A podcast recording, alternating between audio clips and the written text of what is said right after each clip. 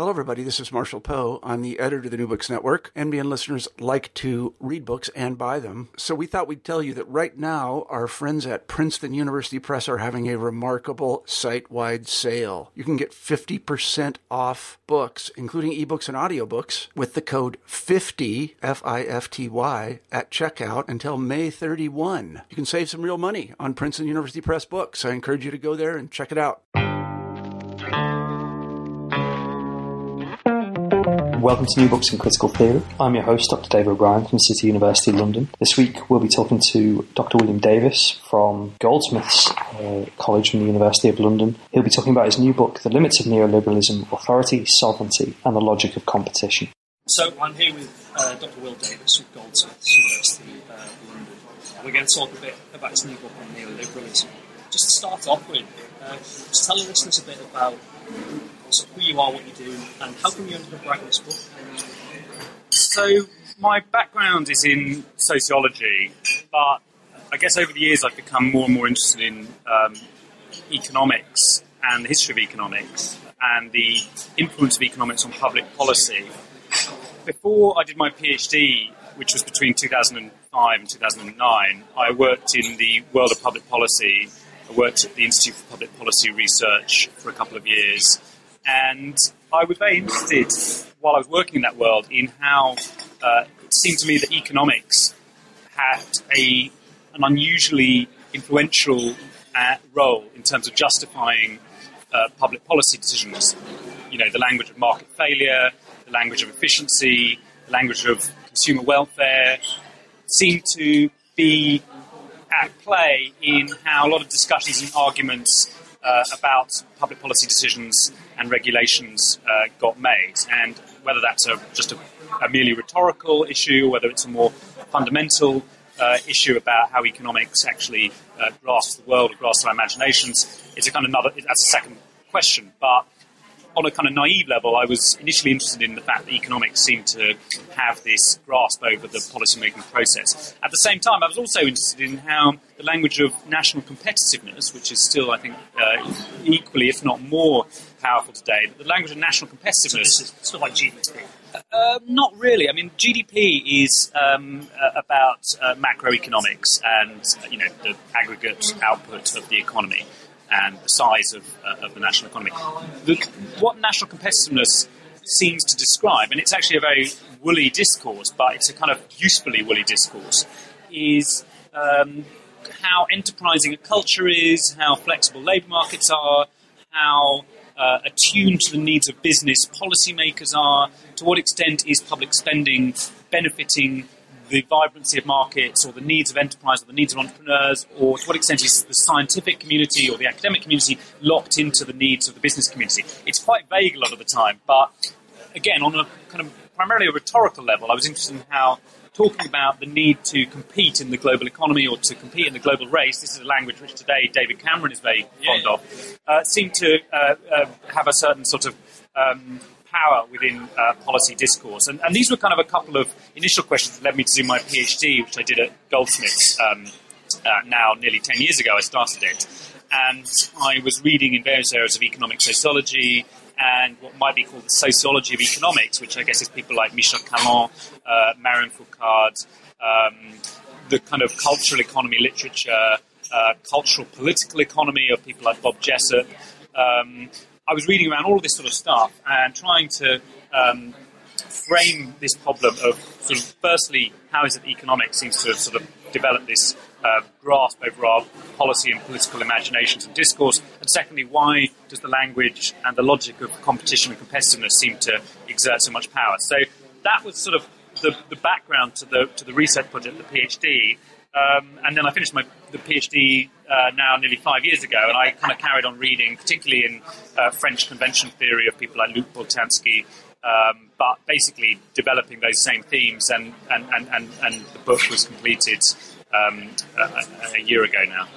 So the, the Limits of Neoliberalism, Authority, Sovereignty and the Logic of Competition, I think is a remarkable book, actually, because um, it situates itself um, within a whole range of academic disciplines, some of which you touched on there, but also some very practical political questions. And the first thing that struck me, um, and was trying to write at you in the introduction is the way that it's very upfront about needing to engage with and define neoliberalism in a way that you know, goes beyond just using it as an insult, which I think is how um, it's used in many contemporary media and perhaps left-wing discourses. Here are things we don't like. This is neoliberalism.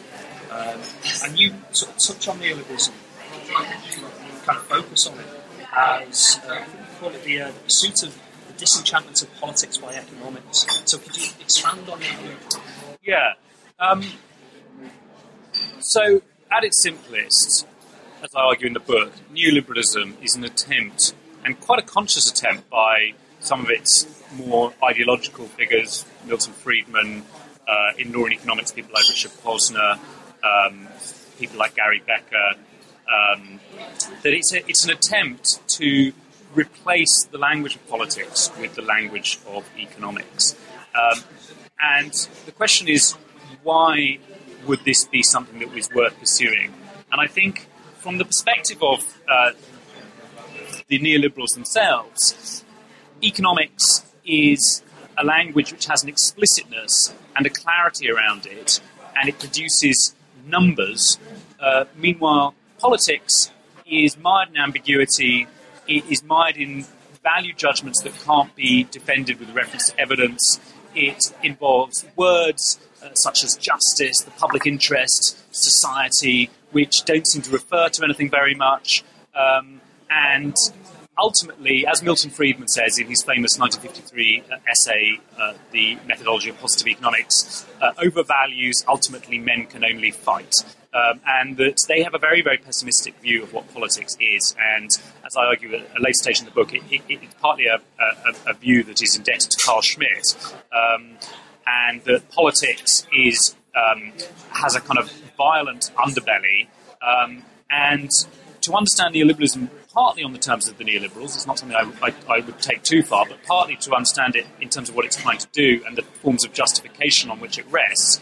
It is partly an attempt to replace uh, a language which is mired in ambiguity uh, and at risk of descending into violence with a language which is explicit, quantitative, and which almost we can use without having to speak to each other. Actually, and this is not in the book, but I'll, I'll just say it when I think about it, because this is, um, in a way, it's, it, this, the person who, who begins this project is Jeremy Bentham, because Bentham back in the late 18th century says that you know that, that, we have to get round the tyranny of sounds is what he says. That philosophy is is, is mired by the tyranny of sounds, and the, the, advantage of utilitarianism and measuring happiness is that it creates a kind of objectivity about public discourse that otherwise we, we can't attain. So you know, and, and some of these figures in the Chicago School actually voiced their debt to Jeremy Bentham in that way.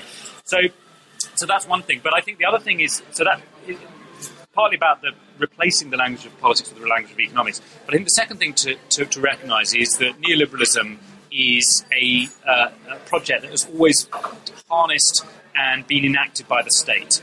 Um, so it is something where which both uses the state to push its agenda um, but also targets the state for forms of uh, modernising reform. It tries to push uh, economic metrics, economic um, uh, methodologies into the state, things like new public management, um, some of the areas that I look at in the book, uh, such as the law and economics movement, the national competitiveness movement. These are attempts to remake the state uh, but without the kind of seemingly metaphysical language of things like justice, sovereignty, um, uh, fairness, um, uh, community identity, this kind of political language, it tries to remake it using language of efficiency, um, competitiveness, uh, consumer, and so on.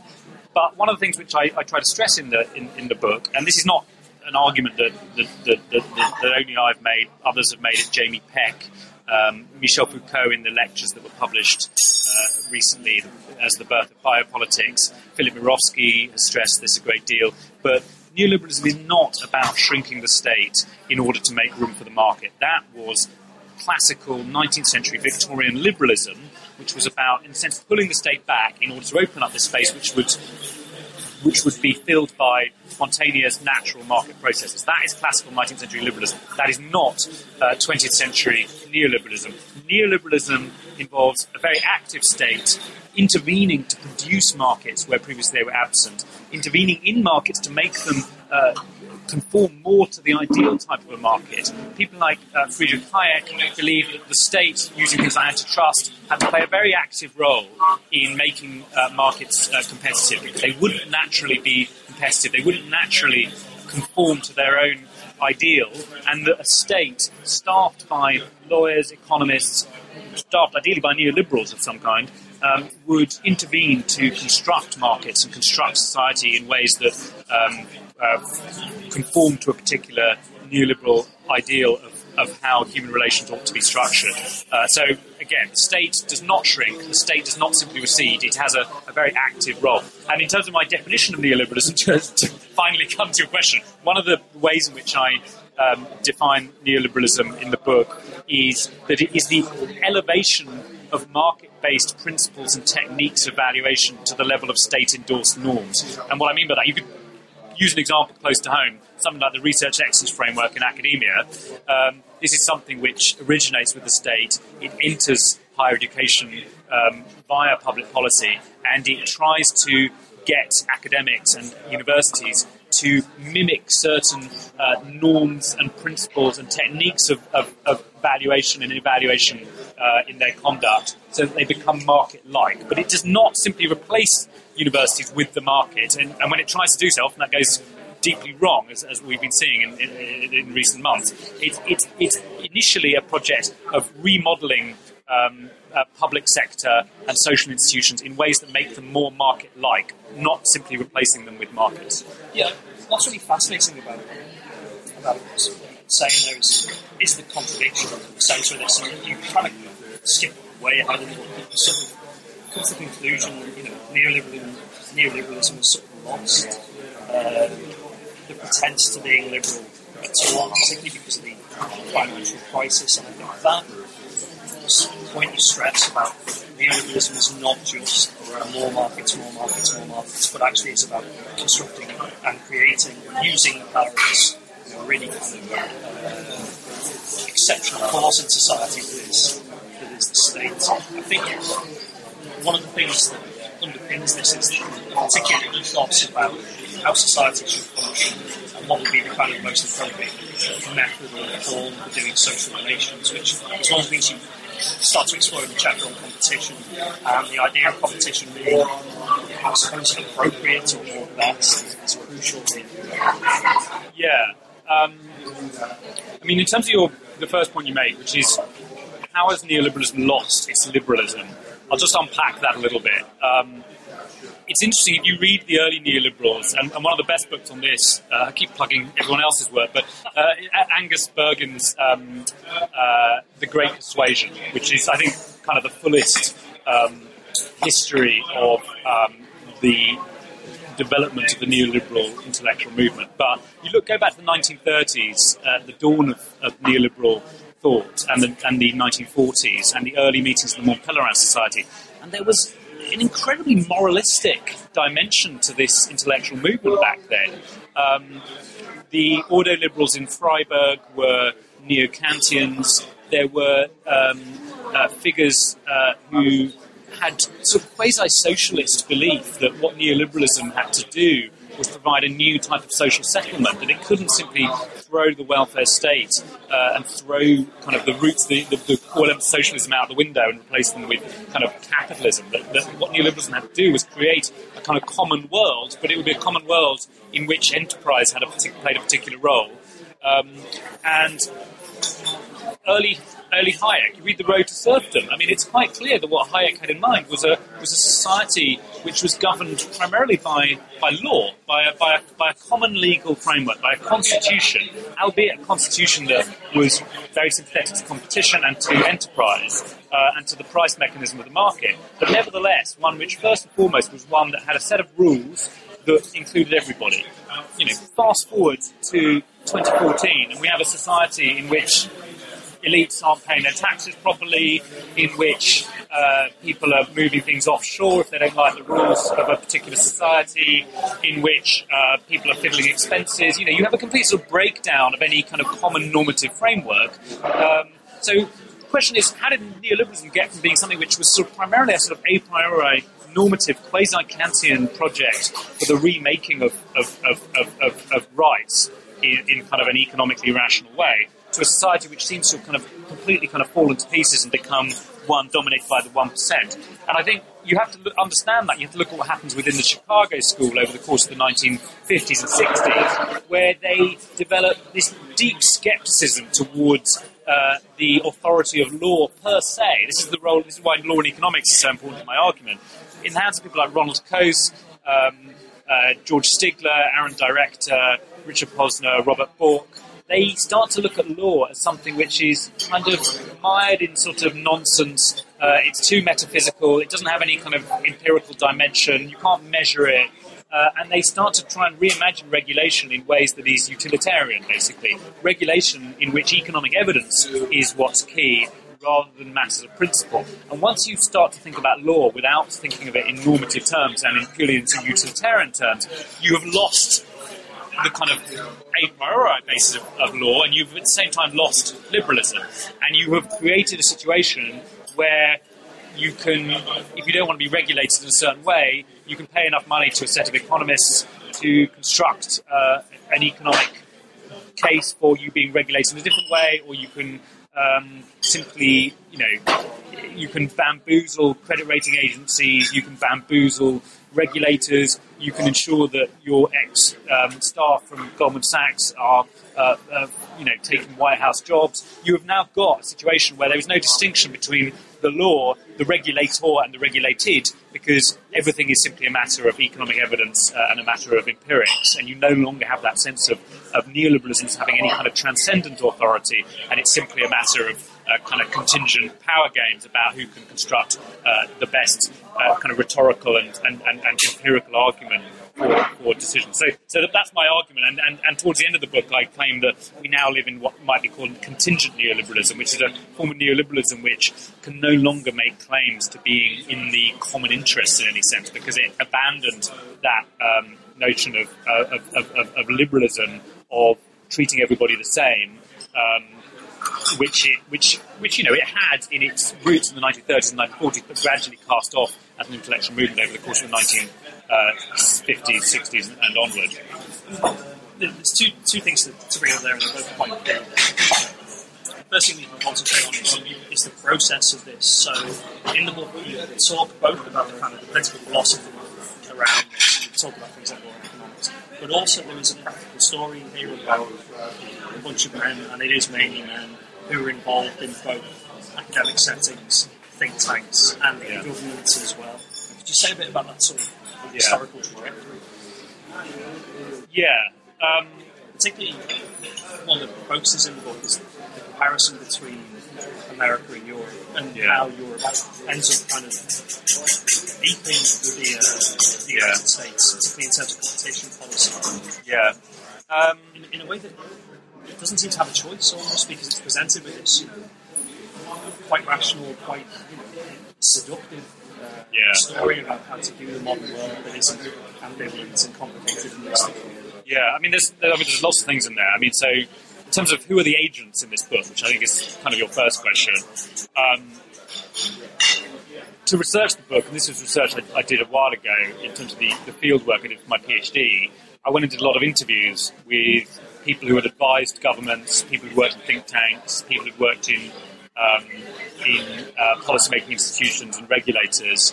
Um, and I guess I was interested in how it is that people can be both social scientists, economists in this case, and also um, policymakers. Um, and um, how is it that um, a set of ideas travels around? I mean, this is a, a huge question, which there are huge literature across various disciplines dedicated to understanding this.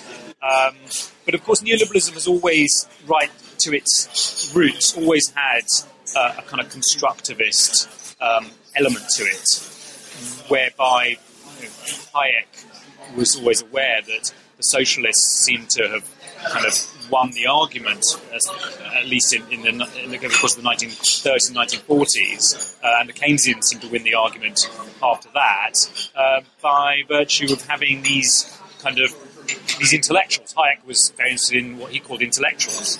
Um, um, and uh, Hayek intellectuals are people who um, straddle the worlds of uh, academia and um, the world of the public sphere, government, business, and so on. Um, so think tanks have always been very important to neoliberalism. Um, in terms of how do the ideas actually move, I mean, you know, there are there are these key figures. Chicago School very interesting in terms of uh, you know they, they never actively sought to, to, to spread their ideas. They, I mean, Friedman, Milton Friedman personally did, but a lot of their most powerful ideas, people like Gary Becker, you know, he sort of sat in Chicago writing papers about human capital and the economics of the family, but um, didn't kind of actively go out and try and spread these ideas. They sort of found their way into the, into the public domain.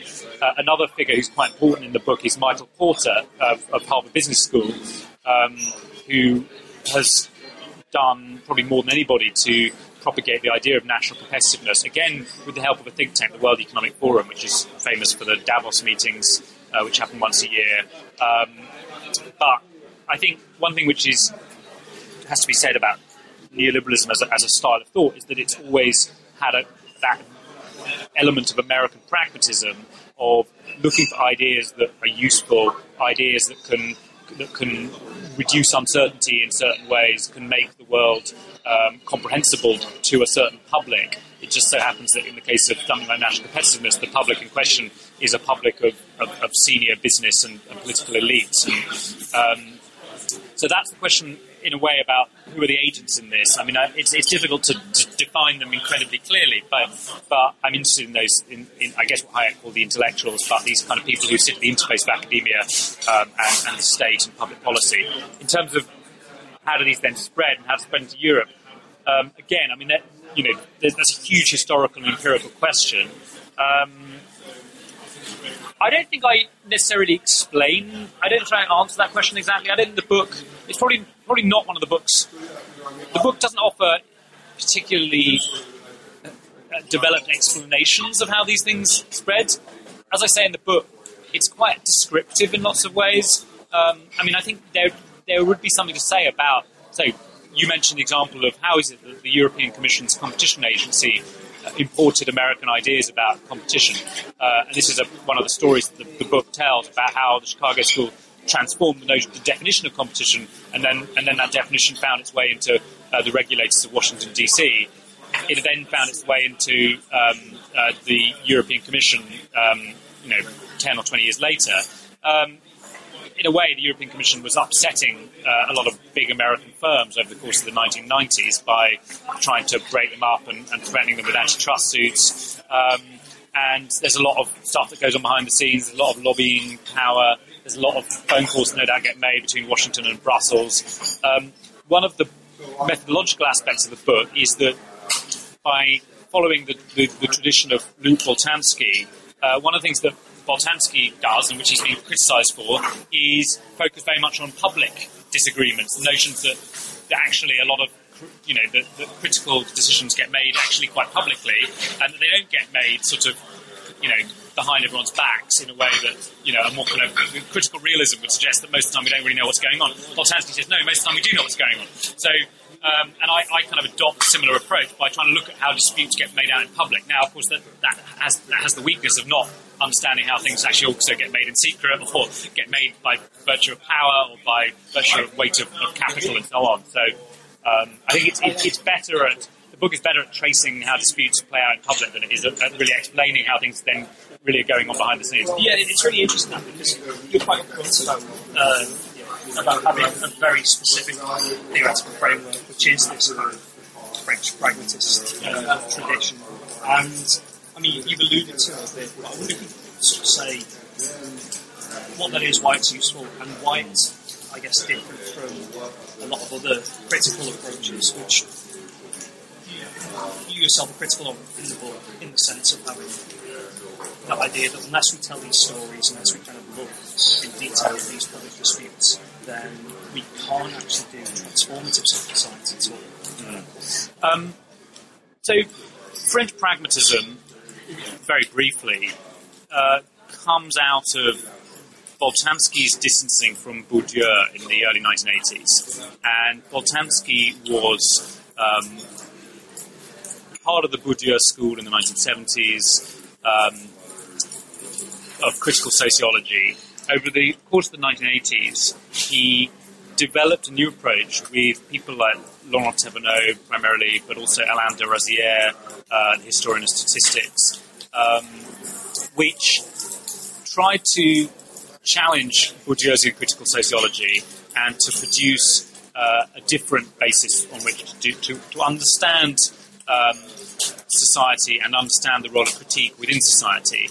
And this is one, one of the terms that they came up with for this was instead of doing critical sociology, which uh, looks at how people are dominated in their everyday lives by uh, systems of culture, by systems of power that they can't control and which they don't fully understand, it starts on a different premise, which is that people do understand their circumstances uh, and that they themselves are equipped with critical, political, moral um, apparatuses, uh, forms of rhetoric, forms of critique, uh, with which they are constantly challenging and constantly able to make sense of, of the world in which they inhabit, they, the, the, the worlds that they inhabit. And what pragmatist sociology does is try to understand situations on the moral and critical terms of those who inhabit them. So trying to, in a way that is, um, I guess, sort of not that different from someone from a sort of Goffman-esque, kind of Erving Goffman-esque uh, sort of frame analysis or an interpretation of the performances of everyday life. Trying to understand um, how people um, uh, can agree on what's going on. And the way they agree on what's going on is that they have a common agreement about what is of value, what is what matters in a situation, and then every now and then they will have a conflict as to what matters in a, given situation, and they will have some kind of dispute.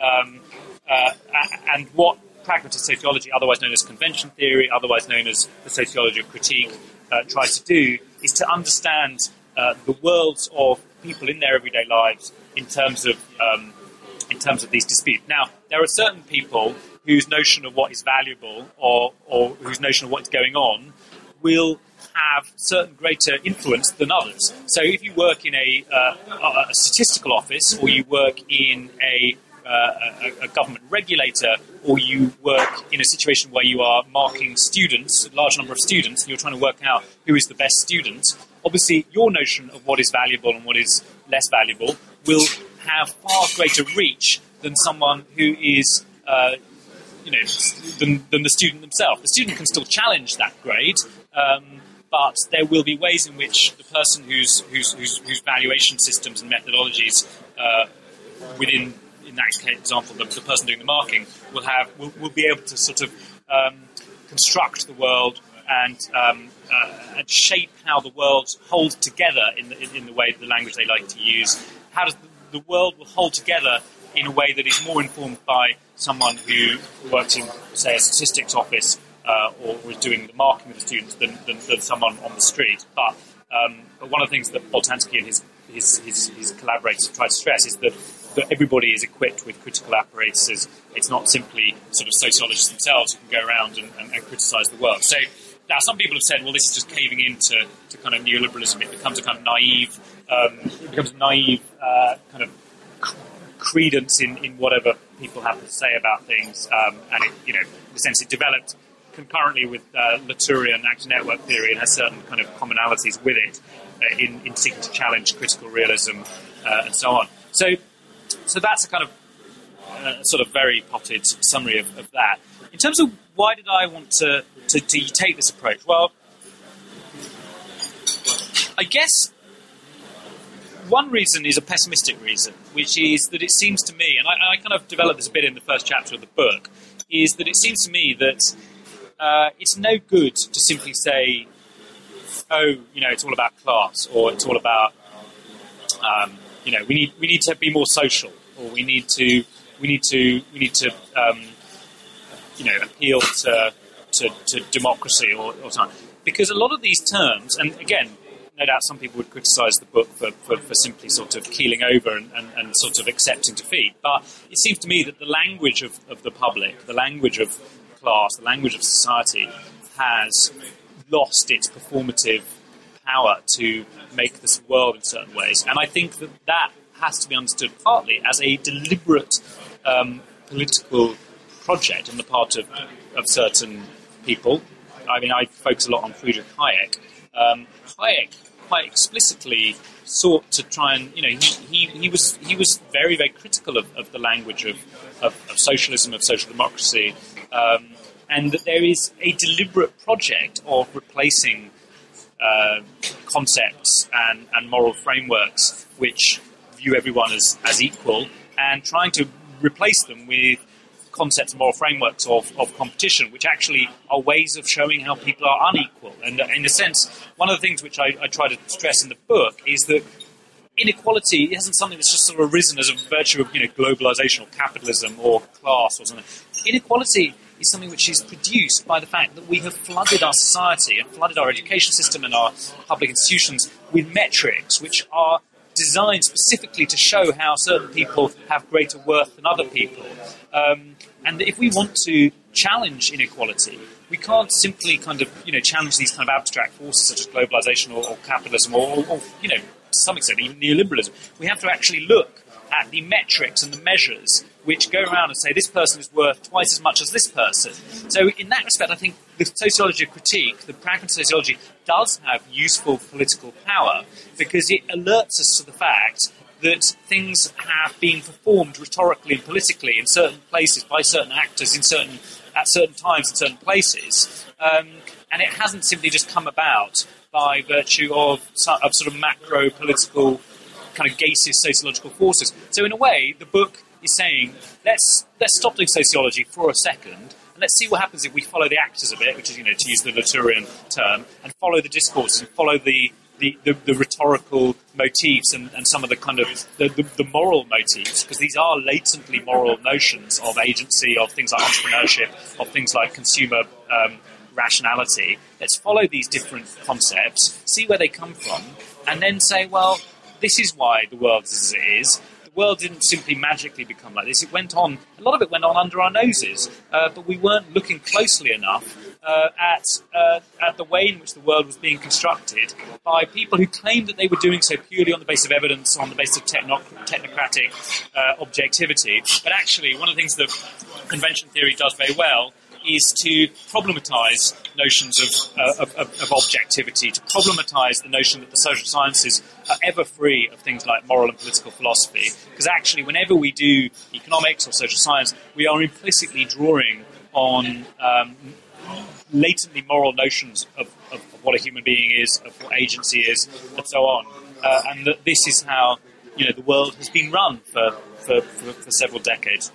Just picking up on that sort of sense, this is how the world's been run for several decades. Coming back to this critical moment, towards the end of the book, you really address the curious um, situation we found ourselves in in the, the great financial crisis. 2008 seemed to be this direct challenge to that neoliberal way of doing things, and yet kind of trundles on. It's like the emperor's been called naked, but he still walks down the streets, as it were. So you, you talk about these two uh, approaches to kind of defend neoliberalism. One is a what you call a neo-communitarian term, and the other is just the sheer force and power of executive decisions taken by the state. So, as a way of kind of concluding the discussion about the book, could you just say what those sort of mechanisms of defence are, and maybe yeah. we should do challenge? So, um, yeah, I mean, as you say, there, there were a couple of in, in the final chapter of the book, which is called Contingent Neoliberalism, um, I identify a couple of ways in which neoliberalism has ha, has a kind of what, what you might call an anti-critical mode. If we think of critique, and again, this goes back to convention theory, but if you think of critique as you know, the, the, the, the, core meaning of critique is judgment.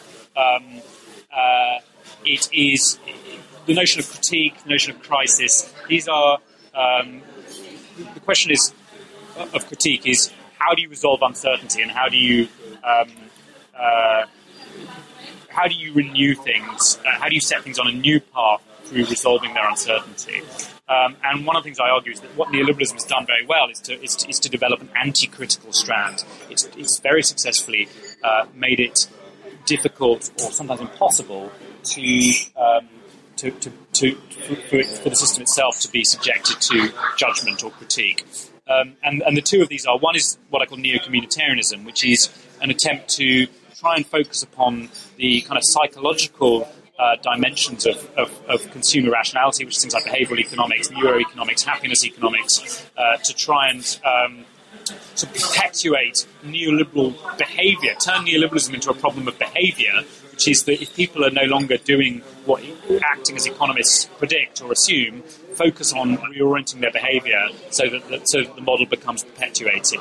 Um, so the behavioural turn, I think, is very interesting its own right. The second is what I call um, uh, market exceptionalism, which is um, where effectively the state looks at markets which uh, are no longer viable, financial markets primarily, and does whatever it takes to uh, prop them up. So obviously the bailout of the banks, quantitative easing, um, making economists unelected prime ministers of Italy and Greece. Um, these things which basically say no matter what happens, we will perpetuate this model at all costs. We will not allow the moment of crisis, the moment of critique, the moment of judgment to arise because we will perpetuate this model at all costs.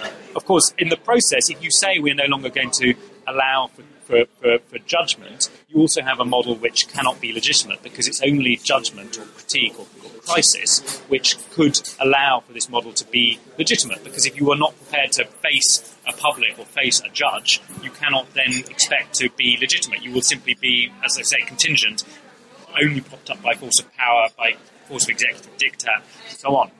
Now, um, in terms of alternatives, um, I think one of the problems is that our language has been so permeated by economics, our political language, that it's quite difficult to, um, to, to, simply say, oh, well, we need to sort of, you know, return to social democracy, or we need to sort of, you know, I mean, I think there are, you know, we can talk about, we could talk about policy things about nationalising the banks and then, and then running them differently, but I think this is quite what's so, so, relevant right now.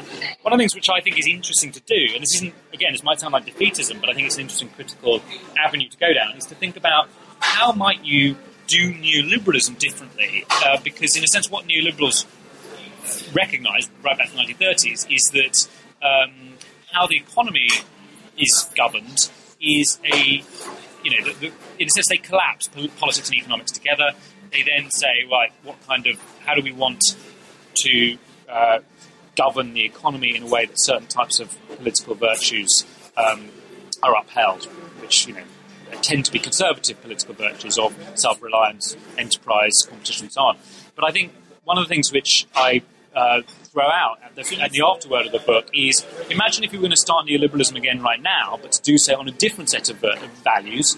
Um, could you imagine lawyers, because the lawyers were very important to the early neoliberal movement, could you imagine a situation where, where lawyers were constructing economic institutions and constructing regulation on a different set of values than those of um, corporate capitalism, um, which is in many ways exactly what, what, what the early neoliberals of the 1930s, the ordoliberals were trying to do. So you think of someone like you know Lawrence Lessig, who founded the Creative Commons movement. He was a lawyer who understood that the economy is constructed by um, documents, by sovereignty, by rules, but that you can do those things differently.